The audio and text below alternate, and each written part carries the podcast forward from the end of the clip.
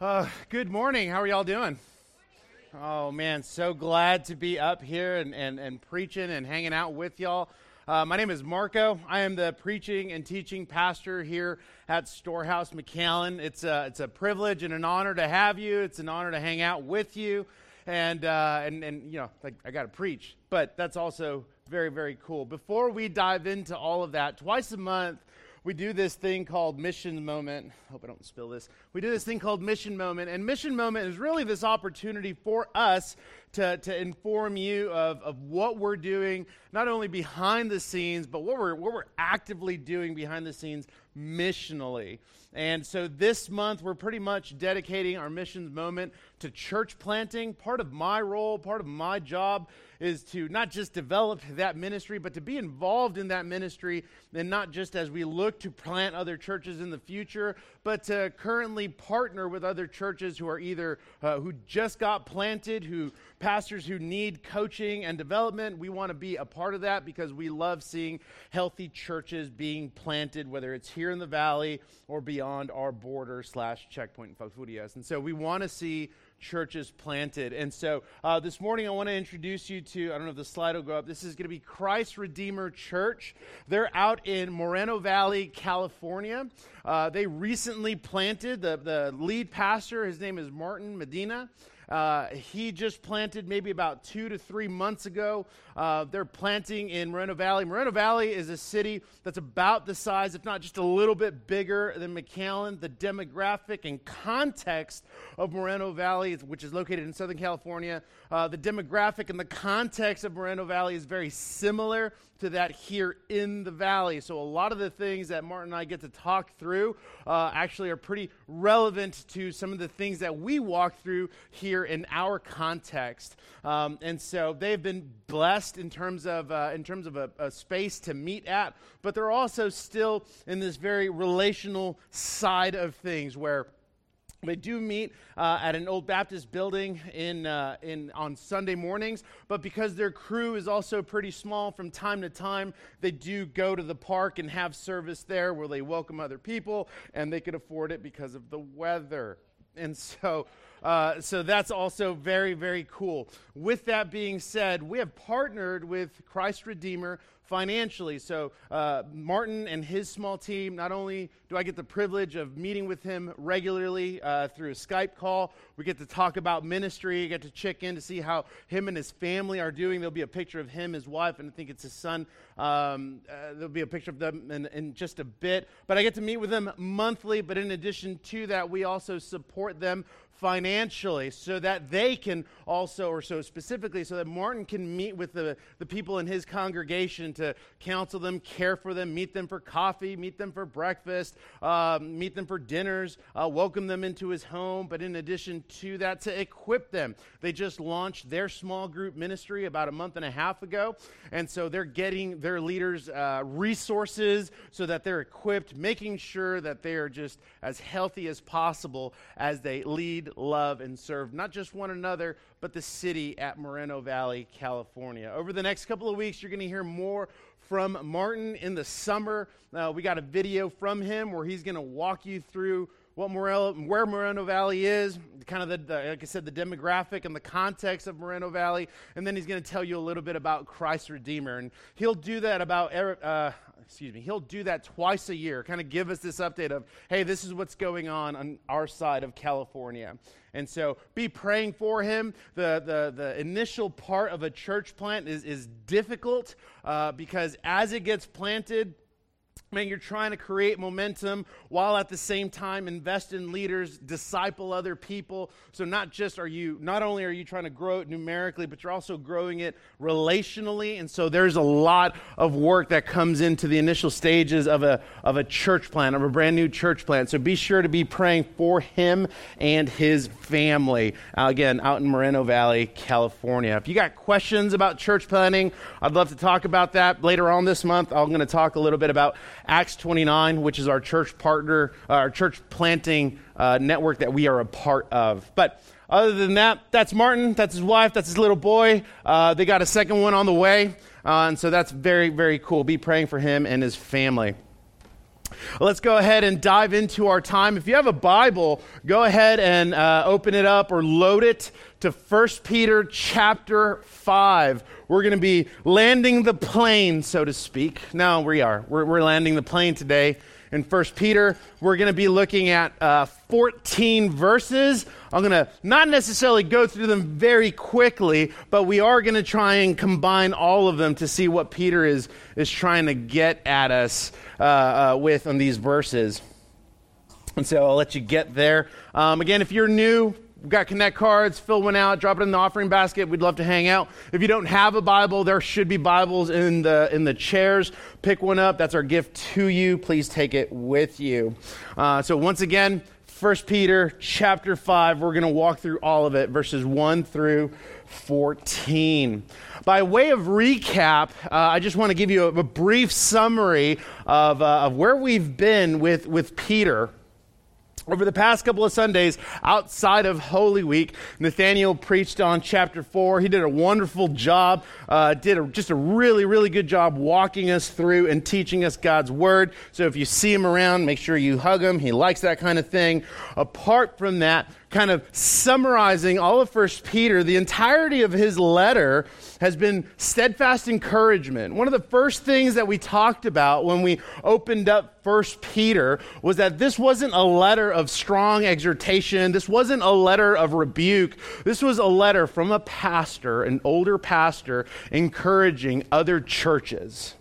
And, and his entire letter has really just been summarized as a giant form of encouragement. Even when it seems like he's having a harsh word, he's really just encouraging the churches to continue to move forward. And he began this by walking us through, or walking them through, and obviously it applies to us, by walking them through the work of God in Christ for them. You see, everything after, uh, toward the end of chapter one through where we're at right now, has really been practical. Peter has walked us through what the pursuit of holiness means. And then he has walked us through what the pursuit of holiness means in specific social contexts. He told us what the pursuit of holiness meant when it came to the church body. He told us what the pursuit of holiness meant when it came to being in community with our city and friends and those who don't know Jesus. He told us what it looked like to pursue humility when it came to governing authorities or when we experience unjust suffering suffering. We looked at the pursuit of holiness even in marriage. All of that, however, all of that was founded upon the foundation of the work of Jesus, on the person and work of Jesus. That it is through the redemption that Jesus provides for sinners that the pursuit of holiness is made possible. Nathaniel walked us through all of chapter 4. Chapter 4 was all suffering. Even in suffering, the work of God in Christ applies to that. And so now, as we walk into chapter 5, Peter is bringing it all in. He is closing it down by addressing church leadership and the church body. Themes like suffering are going to be in the background, they're not as loud this time because he's bringing it to a conclusion. So he's going to talk about church leadership, he's going to talk about the church body and what our roles are. What it's going to look like for the church to stand firm in the grace of God and in humility. That's where we're headed to this morning. And so, what I'll do is um, I'm going to read through uh, verses 1 through 14. I'll pray, and then we'll dive in. So, this is what Peter says, beginning in verse 1. So, I exhort the elders among you, as a fellow elder and a witness of the sufferings of Christ, as well as a partaker in the glory that is going to be revealed. Shepherd the flock of God that is among you, exercising oversight not under compulsion, but willingly, as God would have you, not for shameful gain, but eagerly, not domineering over those in your charge, but being examples to the flock. And when the chief shepherd appears, you will receive the unfading crown of glory.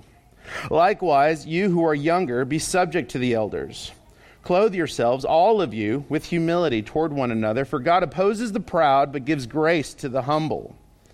Humble yourselves, therefore, under the mighty hand of God, so that at the proper time he may exalt you, casting all your anxieties on him, because he cares for you. Be sober minded, be watchful. Your adversary, the devil, prowls around like a roaring lion, seeking someone to devour. Resist him, firm in your faith, knowing that the same kinds of suffering are being experienced by your brotherhood throughout the world. And after you have suffered a little while, the God of all grace, who has called you to his eternal glory in Christ, will himself restore, confirm, strengthen, and establish you. To him be the dominion forever and ever. Amen. By Silvanus, a faithful brother, as I regard him, I have written briefly to you, exhorting and declaring that this, he's referring to the letter, declaring that this is the true grace of God. Stand firm in it. She who is at Babylon, who is likewise chosen, sends you greetings, and so does Mark, my son. Greet one another with a kiss of love. Peace to all of you who are in Christ. Let's pray.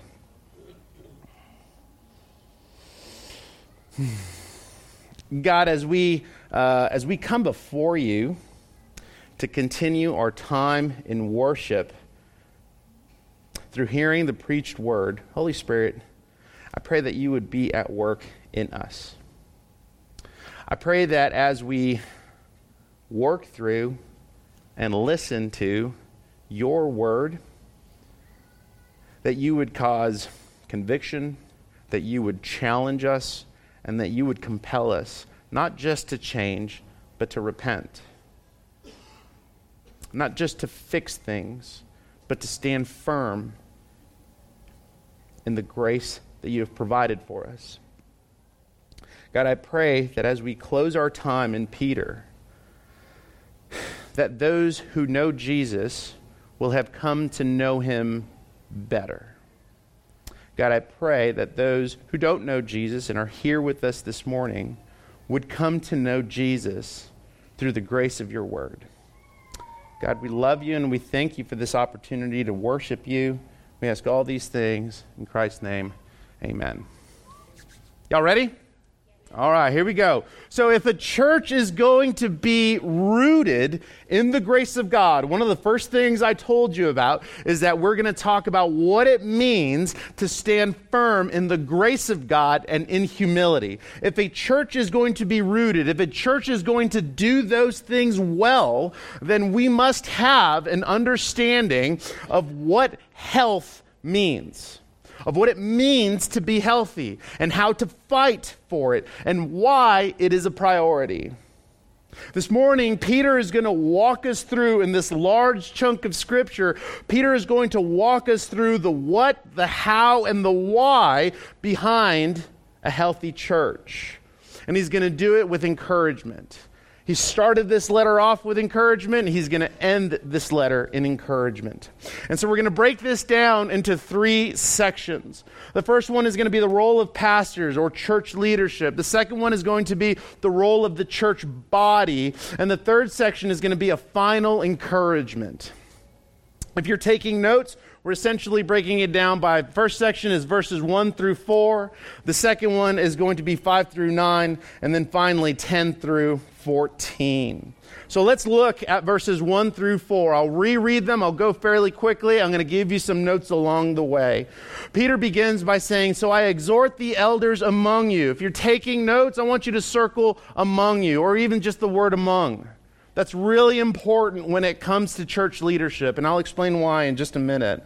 So I exhort the elders among you as a fellow elder and a witness of the sufferings of Christ as well as a partaker in the glory that is to be revealed. I want to spend a little bit of time talking about, I think that was one or two verses I already forgot, but I want to spend a little bit of time talking about that one section. And the reason I asked you to circle the word among is because that speaks highly to the kind of elders you ought to find in a church, that they are among the people of God. That's really, really important while there are several other models, I do want to speak about two models. One is a model uh, that is organized through hierarchy, another one is a model that is uh, uh, referred to often as the anointed one model. We're going to talk about those two things. See, when it comes to the model through hierarchy, I'm certainly not saying that God cannot work through these two models. I just disagree with both of them. The first one, when it comes to the model of hierarchy, ultimately what that suggests is that an individual in the church can climb the ladder of uh, religious structure through hierarchy. You go from pastor to elder, elder to bishop, bishop to cardinal, cardinal to X, Y, and Z. I, I, I really don't know. this as much as I got, right? But the idea behind that is, is that as they increase in hierarchy, they are now further removed from the church relationally. And Peter says, he says to the elders, shepherd the flock among you. Or he says again in verse, in verse 1, I exhort the elders among you. That pastors are to be among the flock. Pastors aren't necessarily separate because before, before they are pastors, they're disciples. They are to be among the people of God. The second model is, is often the anointed one model.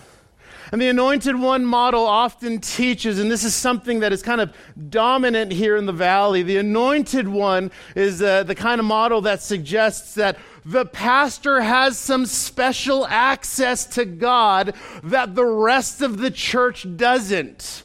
That apparently leadership has this like Batman red phone that they can just call in and God's on the other line, but it is a form of access that the rest of the church does not have as a very foolish model. Again, Peter says, Shepherd the flock among you. I exhort the elders among you. Pastors do not have this secret access to God. And so, whether you're a member here, thinking about being a member, or you're going to go, or you're a member at another church, I don't know, maybe you're visiting. Hi, welcome. Um, whether that's happening, be mindful of those two models. I'm not saying God can't work through them. I just don't dis- I just disagree with them biblically. Pastors are to be among the people of God. That's very, very important. So Peter continues. I exhort the elders among you, and he relates to them as a fellow elder. He's not saying, hey man, like, I'm, I'm speaking to you with authority, do things this way. He's relating to them, which tells you a little bit about that word again when he says to be among them. He's just encouraging them. He's like, "Hey man, as a brother and I'm also a pastor, I'm just I'm just laying this stuff out for you." So he says uh, as a fellow elder and as a witness of the sufferings of Christ, he was there. As well as a partaker in the glory of God that is to be revealed. He tells them, here are the two things. This is the what here are the two things pastors are to do. And he says they are to shepherd the flock of God and that they are to exercise oversight. That's very specific language. It's very specific language, and I think it's language that is very personal to Peter, in particular when he says, Shepherd the flock among you.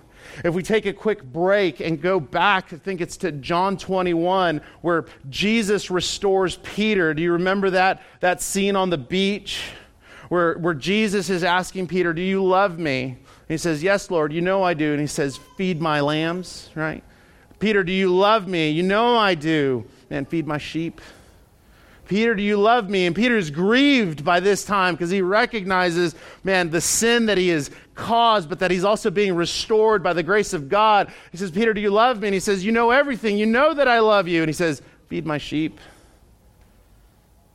When he says shepherd the flock among you, that word shepherd not only means pastor, but it's also an active tense of saying, Feed my sheep. What are the sheep being fed? What are the people being fed? It's the Word of God. That's what they get fed. that the people of God get fed a steady diet of the Word of God, which is why we believe doctrine is very important, which is why we believe that we want to stand on the doctrine of sola scriptura, Scripture alone, that it is our ultimate authority. That as the people of God, you are to not only take the Word of God, but you're also to do business with it. So he says, Shepherd the flock among you. So doctrine is involved, a steady diet of doctrine. And then he says, exercise oversight. Exercising oversight can mean a couple of things. I think one of the things that I really would just like to talk about when it comes to exercising oversight is that Peter is talking about the maturity of the church, the spiritual maturity of the church. That as you receive the Word of God, yes, you are to do business with the Word of God in hopes that you would grow up in spiritual maturity. A fancy way of saying that is just discipleship. And we're going to see that that's also the church's role. See, the mission here at Storehouse, and I would even argue that the mission of the church as a whole is to make disciples. Part of making disciples also includes maturing disciples. I don't have it memorized, but you can go to Colossians chapter 1, verse 28, and Paul says, Him we proclaim, teaching with all wisdom, and we present one another mature in Christ. That is the role of the pastor, but there's also the role of the church. Exercising oversight has everything to do with the Word of God and not about programs. I'm not knocking programs, I'm not saying they're bad. I'm just saying that's not the priority. Right? So Peter says, Shepherd the flock among you and exercise oversight. Sometimes that also means walking the church through things like church discipline. It's awkward, it's hard, it's muddy waters. Nobody likes to walk through it. We've walked through it. It's hard. No one's knocking that. But the other part of church discipline also means church restoration. If you're unfamiliar with church discipline, that is when a member of the congregation is unrepentant and by the grace of God, we see the Holy Spirit work through the church and in the individual for them to come to a place of repentance to when they are now restored.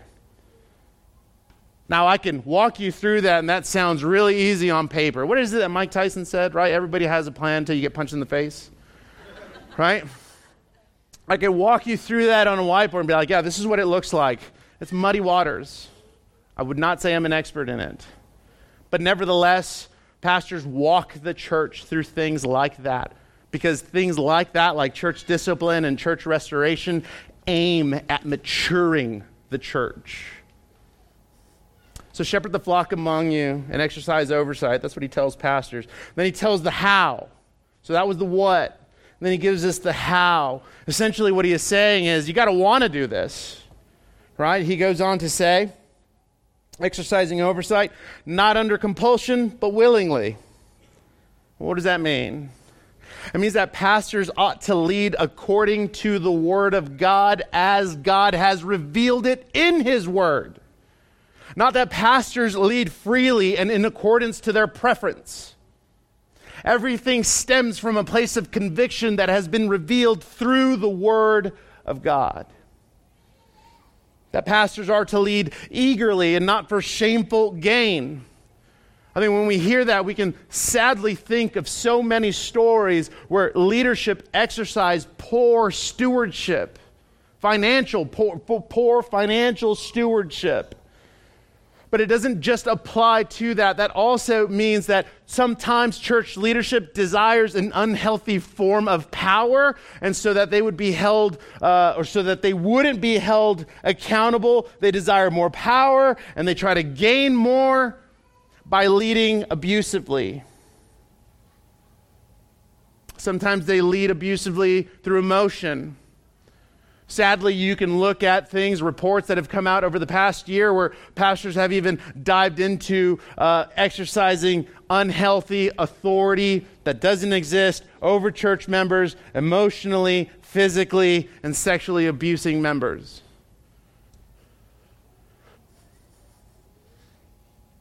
He says, lead by example.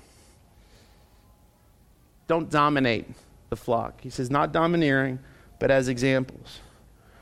Pastors are servant leaders. That's what they are. Pastors are servant leaders. They have a love for God, they have a devotion to their family, and they have a love for the church.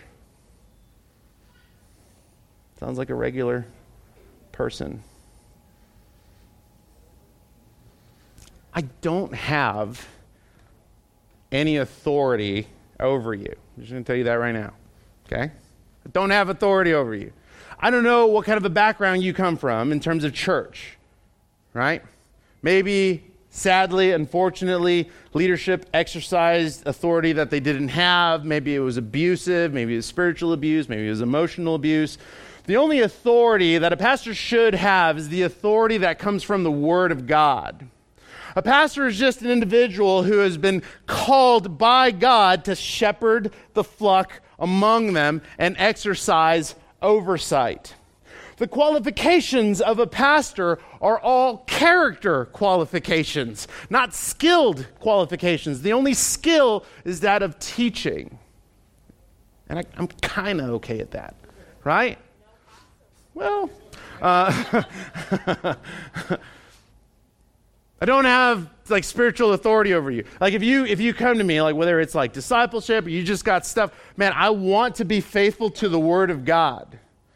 But I'm to just tell you this right now. I'll be, I'm to be 100% real with y'all, okay? I'm not a counselor. I'm not a licensed counselor. I'm not a licensed therapist. Okay? I'm neither one of those things. So if we hang, if it's in discipleship, if it's in a formal setting, I'm going to share the word of God. And you got to be okay with me saying sometimes, I don't know. You should find somebody who does. I'll help you find somebody who does. My role is to shepherd the flock that is among me. That means we hang out, which I love hanging out with y'all. And I love y'all. It's to exercise oversight, to make sure we're in discipleship relationships, maturing one another in the faith so that you can disciple one another. That's my primary role to preach and teach. Okay? Whew, got that off my chest. I'm glad. it's just I've wanted to make it make make it very clear. Okay? Because I think oftentimes when we look at those models, be like, man, the pastor, the priest, that individual has all the answers. No, we don't. I promise you, I don't have a lot of answers.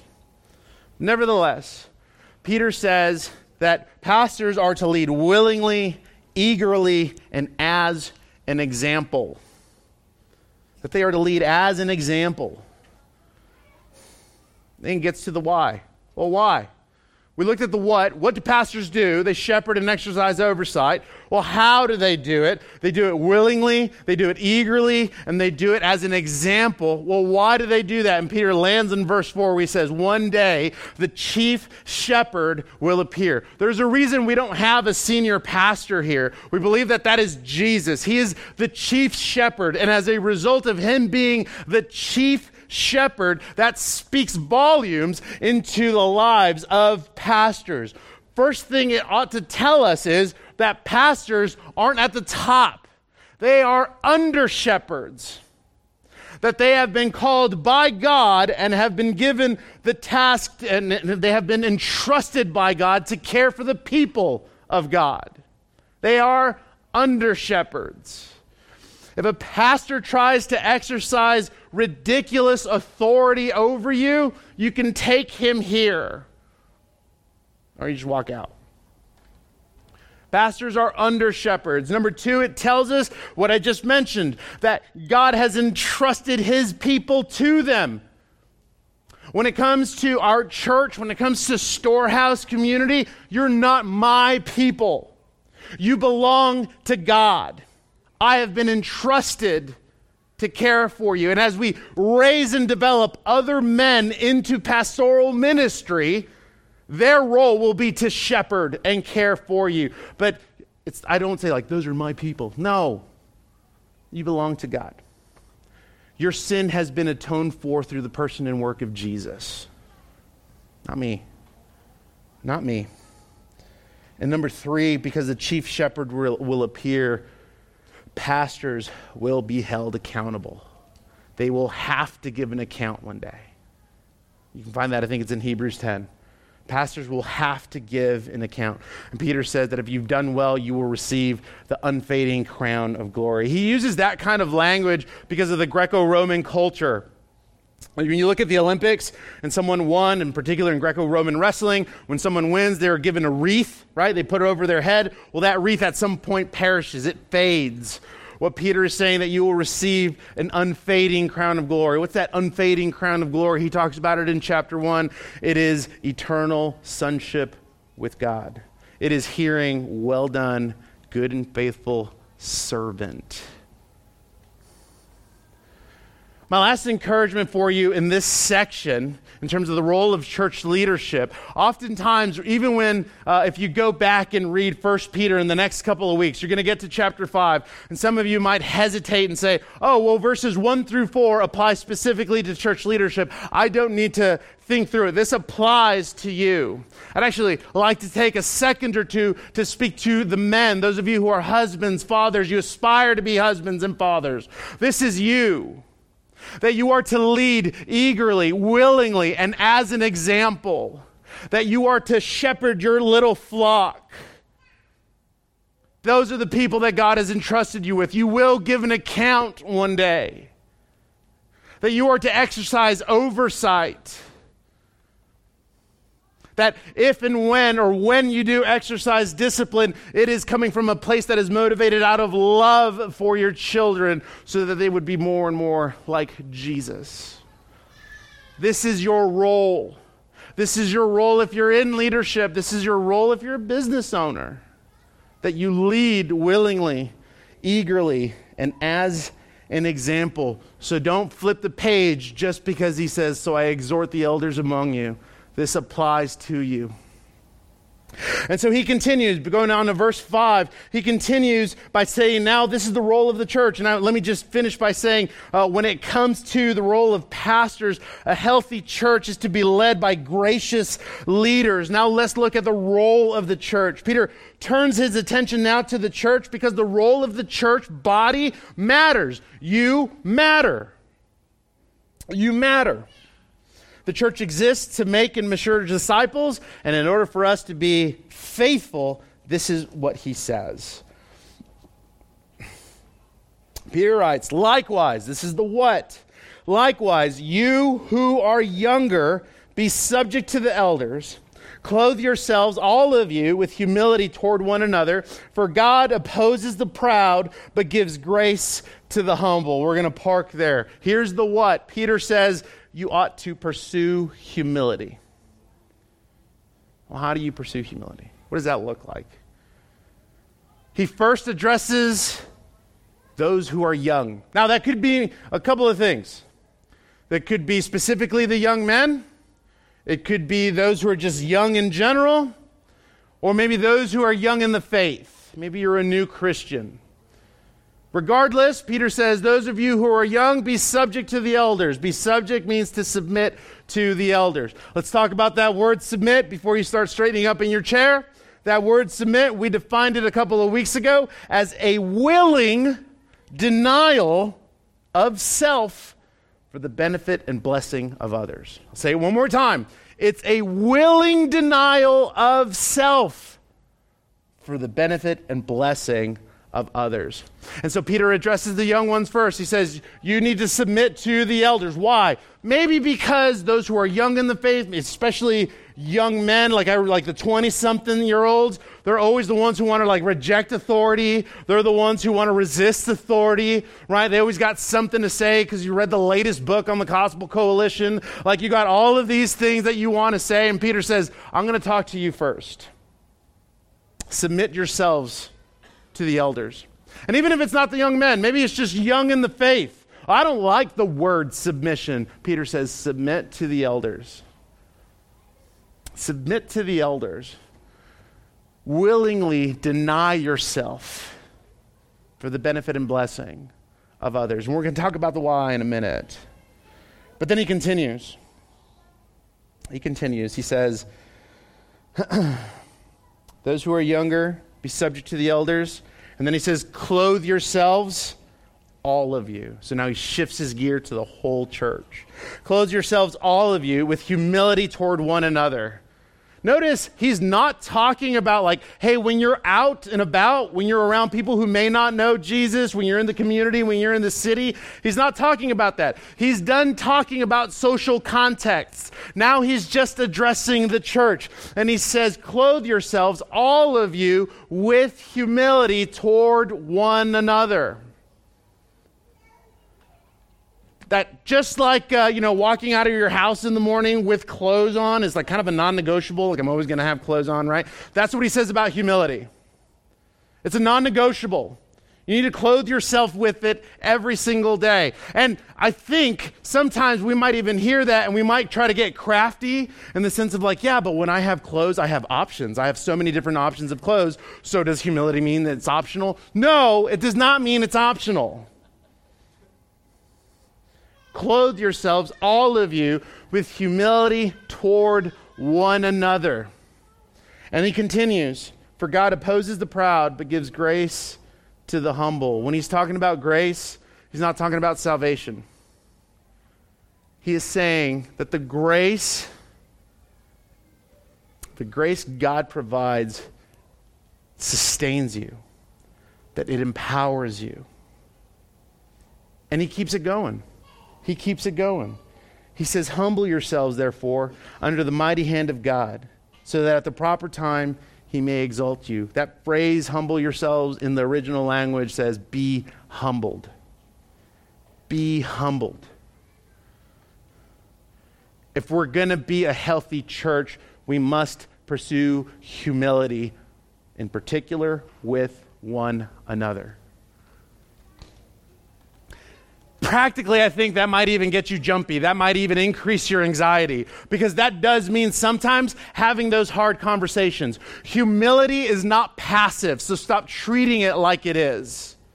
Humility is not passive, just like grace is not passive. Oftentimes, I think the church really, really wants it to be passive. Humility means ignoring someone. Humility means going to the other table for coffee. No, it doesn't. Humility means stop thinking about yourself so much and start putting the needs of others as more significant than yours if we're going to be a healthy church, then that is the route God is calling us to walk in and through. So please stop making excuses about what humility isn't or what you wish it was. And I get it. Sometimes we're like, well, I'm still processing. Pursue humility. Pursue humility. Because God opposes the proud but he sustains those who are humble. And he sustains them through his grace and the power of the Holy Spirit. So be humbled. The two things that choke a church, straight up, the two things that choke a church is fear and pride. Those are the two things that choke a church fear and pride. And we just finished talking about pride. The two things that help a church flourish are grace and humility. Those are the two things that help a church flourish. And so, how do we pursue grace? And how do we pursue humility? And how do we fight fear? And how do we fight pride? Well, he tells us. He says, Humble yourselves, therefore, under the mighty hand of God, so that at the proper time he may exalt you. What? Casting all your anxieties on him. We're going to talk about the because he cares for you in just a minute. He says, casting all your anxieties on him because he cares for you. Be sober minded, be watchful. He says to cast your anxieties. The word cast literally means to throw your anxieties onto the Lord. He is telling us to turn to God in prayer constantly. It is a present tense. It is an ongoing thing. It's not that you do it once and then you get upset with God because you're not sure what to do. It is constant doing. That you are constantly throwing your anxieties onto the Lord. Anxiety comes out of the belief that one must take care of oneself and lack a trust of God. That's what anxiety is. As anxiety starts creeping, you begin to think, I need to take care of this. I need to handle it. No one else knows how to do this because I'm so smart, right? And holy. Like, I need to take care of this. What you are really demonstrating when you lean into your anxiety and refuse to cast it onto the Lord is that you're really demonstrating a lack of trust in God. You are embracing unbelief when you allow your anxiety to increase. And so Peter says, Man, how do we pursue humility? How does the church pursue humility? By casting our anxieties onto Him. Why do we cast our anxieties onto Him? Because He cares for you. Because He cares for you. And in a minute, we're going to see that God constantly has a supply of grace. He cares for you. He goes on to say, when in terms of uh, how do we pursue humility, how do we pursue grace, he says, be sober minded. We looked at this in chapter one, I think again in chapter three. This is the third time he uses this language of being about being sober minded. That when it comes to being sober minded, what he's talking about is that you are without judgment right? Or not without judgment, but yes, without judgment, but that your, your head is clear, that you have sound judgment. And if you really think about it, when it comes to casting your anxieties and being sober minded, it's cyclical, right? Like if you cast your anxieties onto the Lord, you're going to be sober minded. If you want to be sober minded, you need to cast your anxieties onto the Lord. You need to repeatedly turn to Him in prayer. You need to find yourself trusting in the person and work of Jesus. It is cyclical. That's how we do it. Man, we be sober minded. How do we be sober minded? Cast your anxieties on the Lord. What is that going to do? It's going to help you be sober minded, it's going to help, help you be discerning. So he says, Cast your anxieties on the Lord and be sober minded. That was the how. So the what was pursue humility. The how was cast your anxieties and be sober minded. The why is trust and awareness. Trust and awareness. Why? Why should we cast our anxieties? Why should we be sober minded? Because God cares for you.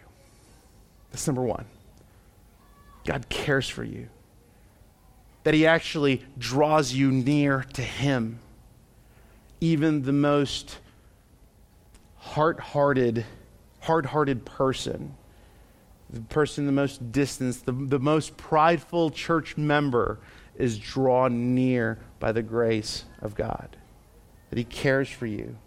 And then, number two, He says, pursue this because Satan wants to destroy you. Right? He goes on to say, Be sober minded, be watchful. Your adversary, the devil, prowls around like a roaring lion.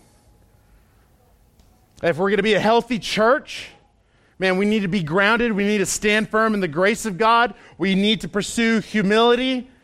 How we do those things is by casting our anxiety onto the Lord so that we are sober minded, so that we're alert because Satan is prowling around like a roaring lion. The word devour literally means that he wants to annihilate the Christian, that he wants to entice the Christian, that he wants you to exchange the truth about God for a lie. Everything is being connected. And so we resist him we resist him. And so let's look at the final encouragement because this is where it gets really practical. And some of you who are taking notes love the practical. Just tell me what to do. He says, resist him, firming your faith, knowing, and I'm going to read 10 through 14, knowing that the same kinds of suffering are being experienced by your brotherhood throughout the world and you have suffered a little while, and after you have suffered a little while, the God of all grace, you can underline that, who has called you to his eternal glory in Christ, will himself restore, confirm, strengthen, and establish you. To him be the dominion forever and ever. Amen. By Silvanus, the faithful brothers, I regard him. I have written briefly to you, exhorting and declaring that this is the true grace of God. Stand firm in it. She who is at Babylon, who is likewise chosen, he's talking about the church in Rome, sends you greetings. And so does Mark, my son. That's the same guy who wrote the Gospel of Mark. Peace to all of you who are in Christ. In this section, I'll be closing it up. In this section, Peter tells us two things. First one is that you're not alone. especially if anxiety is rising, especially if, man, there's suffering outside of this, you are not alone. And I think that's a, that's a really encouraging thing to say to the church, right? He says, knowing that the same kinds of suffering are experienced by your brotherhood throughout the world. Oftentimes, I think Christians, especially in difficult seasons or in times of suffering and conflict, you just feel alone. You feel like this can't possibly be happening to anyone else. That I just feel either abandoned, isolated, distanced, and alone. And Peter says here that you're not. That suffering that you're experiencing is being experienced by the brotherhood around the world. When it comes to the language of, especially uh, like military strategy, soldiers often found morale when they learned that the rest of their unit or that the rest of the army was also experiencing hardship because it reminded them that they're not alone and so that that would give them kind of a boost of encouragement to keep going. You don't feel alone. You don't feel like you're the only one out in the battlefield. That's the similar that's similar language that Peter is using here. He's saying you're not alone. The sufferings that you are experiencing are actually being shared by other Christians. So you're not alone. That's the first one. The second thing that Peter encourages us with, and he says it twice, is to stand firm. To stand firm in your faith.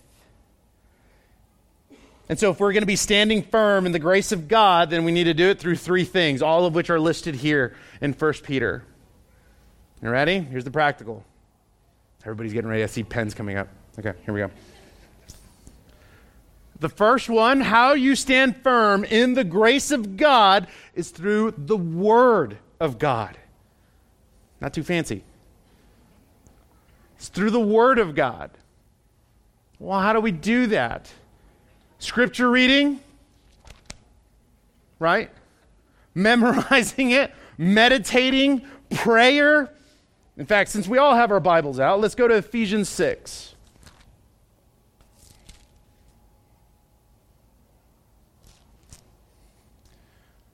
This is what Paul writes, beginning in verse 10. He says, Finally, and I would encourage you to memorize this finally, be strong in the Lord and in the strength of his might. Put on the whole armor of God that you may be able to stand against the schemes of the devil.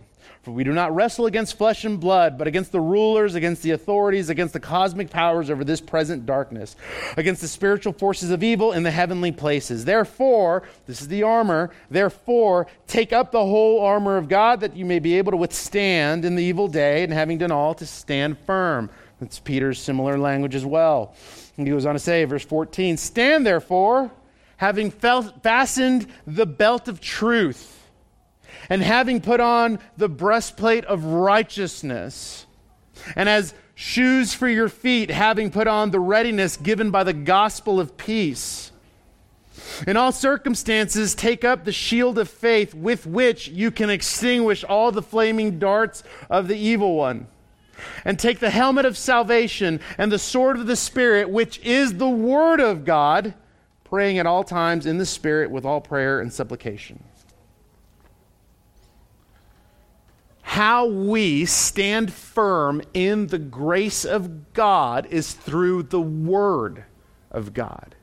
When you read through the armor of God, the entire armor, for the most part, or the majority of the armor, is defensive.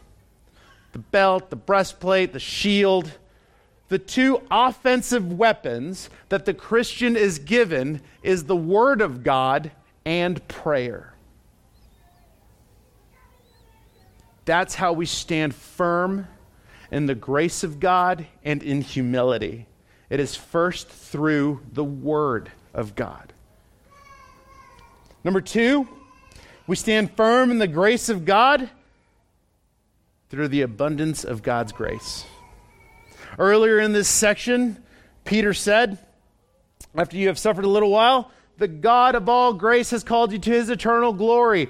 Here's the thing about grace that makes it so beautiful and sometimes so hard to embrace is that God has a never ending supply of grace for the sinner. That's, that's what it is.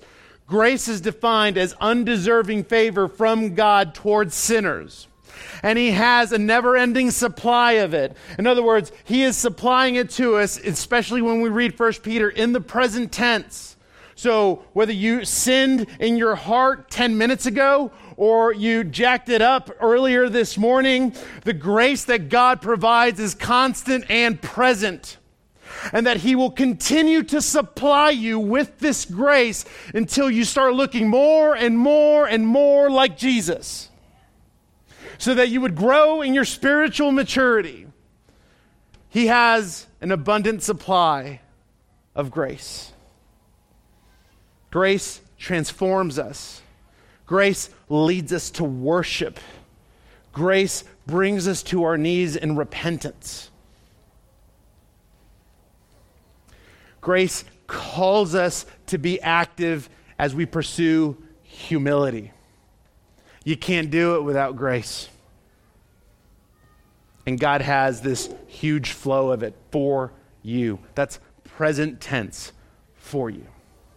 Number three, we stand firm in the grace of God through the future promises of God. Through the future promises of God. This is what he says that Christ himself will restore, confirm, strengthen, and establish you. That language speaks of two things it speaks of restoration that is founded upon Jesus. That is a promise, those four things, that we will one day be permanently restored, permanently fixed. And it's all laid on the foundation of the person and work of Jesus. That is how we stand firm in the grace of God and pursue humility. And so, for the Christian, are you standing firm in your faith? Or are you being tossed around by the wind? Turn to God in repentance repeatedly in worship be restored. And if you don't know Jesus, turn to him in faith and repentance. Stand upon his never ending grace and be renewed. I've said it before, and I'm not promising you a car or money. Or, or actually, I, I, yeah, none of those cool things. I'm just promising you a renewed heart. That won't be done by me, but by the Spirit of God. As exiles, as we close our study in Peter, as exiles, standing firm in the grace of God and in humility begins with obedience to the Word of God. But that obedience is a direct result of the glorious grace we have first received in and through Jesus Christ. Let's pray.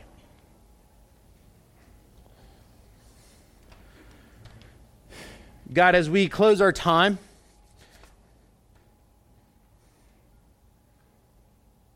would you humble us, Lord?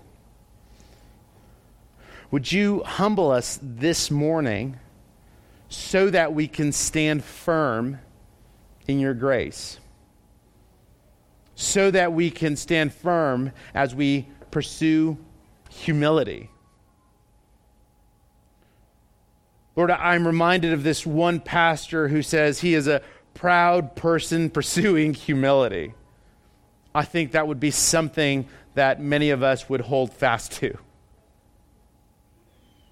And so, as we pursue humility as proud people, would you humble us, Lord, so that we could stand on the foundation of your grace, so that we can stand firm on your work for us in Christ.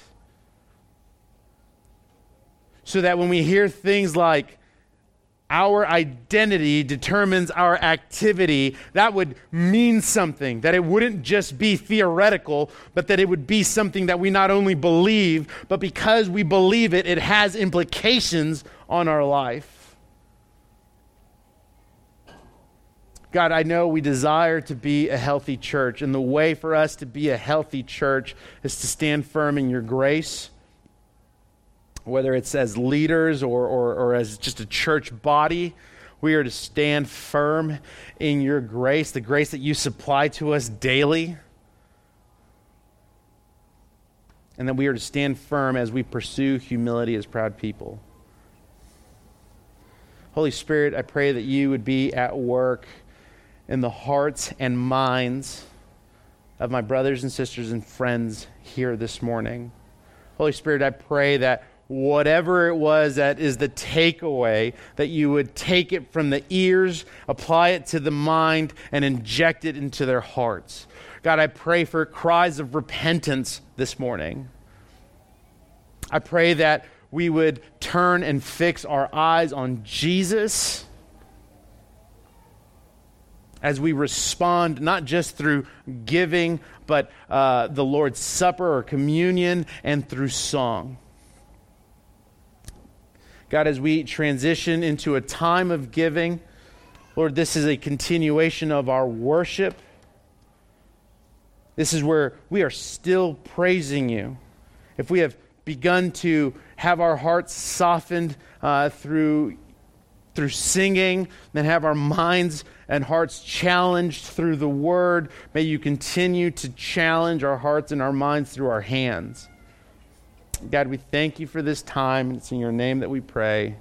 Amen.